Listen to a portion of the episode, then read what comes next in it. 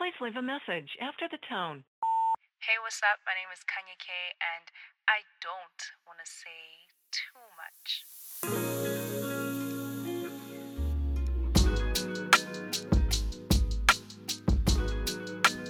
Hey, what's up, guys? Welcome back to I Don't Want to Say Too Much. Today's episode is titled The Christian Handbook and Study Guide Part 3. Today is the final episode of the Christian Handbook and Study Guide. And we're talking about prayer. Sometime last year, I went to a prayer session at my church, and the lady was teaching about prayer, about how to start off your prayers. Prayer is a very intimidating thing. It is a very scary thing, but it is very, very crucial to your walk with God. You need to learn how to pray.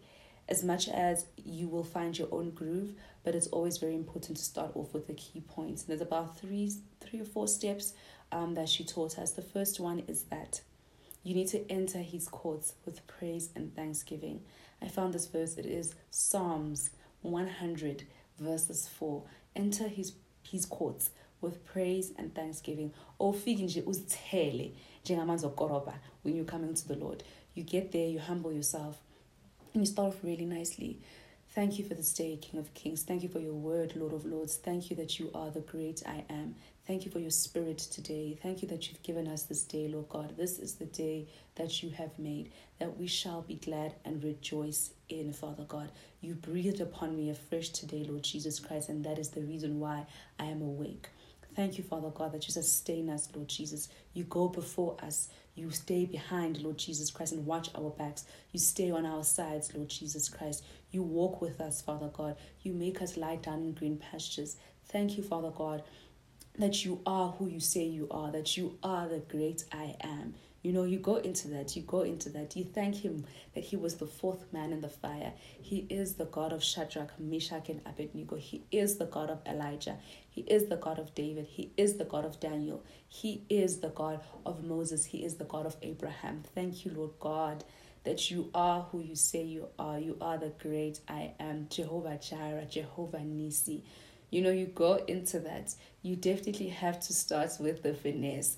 You have to really finesse the Lord in the beginning. You know, that's how you started off. You know, you just build it nicely. Imagine if someone just came to you and they just started speaking to you the way. You know, it's like, no, babe, humble yourself, come with me, approach his courts with praise and thanksgiving and respect. That comes from the book of Psalms 100, verses 4 enter his courts with praise and thanksgiving. Give him thanks and praise his name. The second point is repent. You have to always repent. We do tons of things in a day. We say tons of things in a day.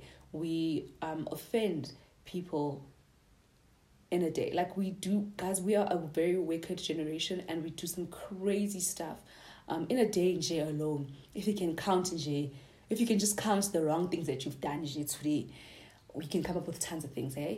Your thoughts, how you speak to people, um, what you say to people, how you have you respected your parents today, you know, all sorts of things. Um, you have to repent from those things before you get into anything with the Lord. You have to sit there and say, Lord, forgive me for the sins that I commit every day. I always say, Forgive me for the sins that I commit every day, knowingly and unknowingly. Because there's some things that we do that we're not aware of that are wrong. And I always also say, Lord, bring it to my remembrance. The things that I've done that I don't know I've done, that I can't remember I've done. Remind me, that was just wrong. Just remind me. And he will remind you, hey, he will remind you, babes, you've got an issue of manipulation right now. He's going to remind you that today you did A, B, and C and then you forgive you ask him to forgive you for those sins it's really like imagine if someone you and someone had a fight or someone offended you and then they don't apologize they don't say anything but they come to you and they start asking you for stuff you're gonna be like but babes you just offended me like the other day. We went to or oh, you like swore at me, or you treated me badly. You did, you discarded me. Like you just could have done tons of things. i could have done tons of things to you, and then they come in asking for money or ask me to help them with something your heart towards that person is very hard it's hardened you know you're not going to do that thing properly or you're not going to do it at all because you just like actually know the way you treated me was not okay and you have to apologize that's what repentance is to the lord in the eyes of the lord you come into me like look i've done tons of things I apologize. You can't get there and you're praying for a job, a house, a car, you're praying for money, you're praying for all sorts of things.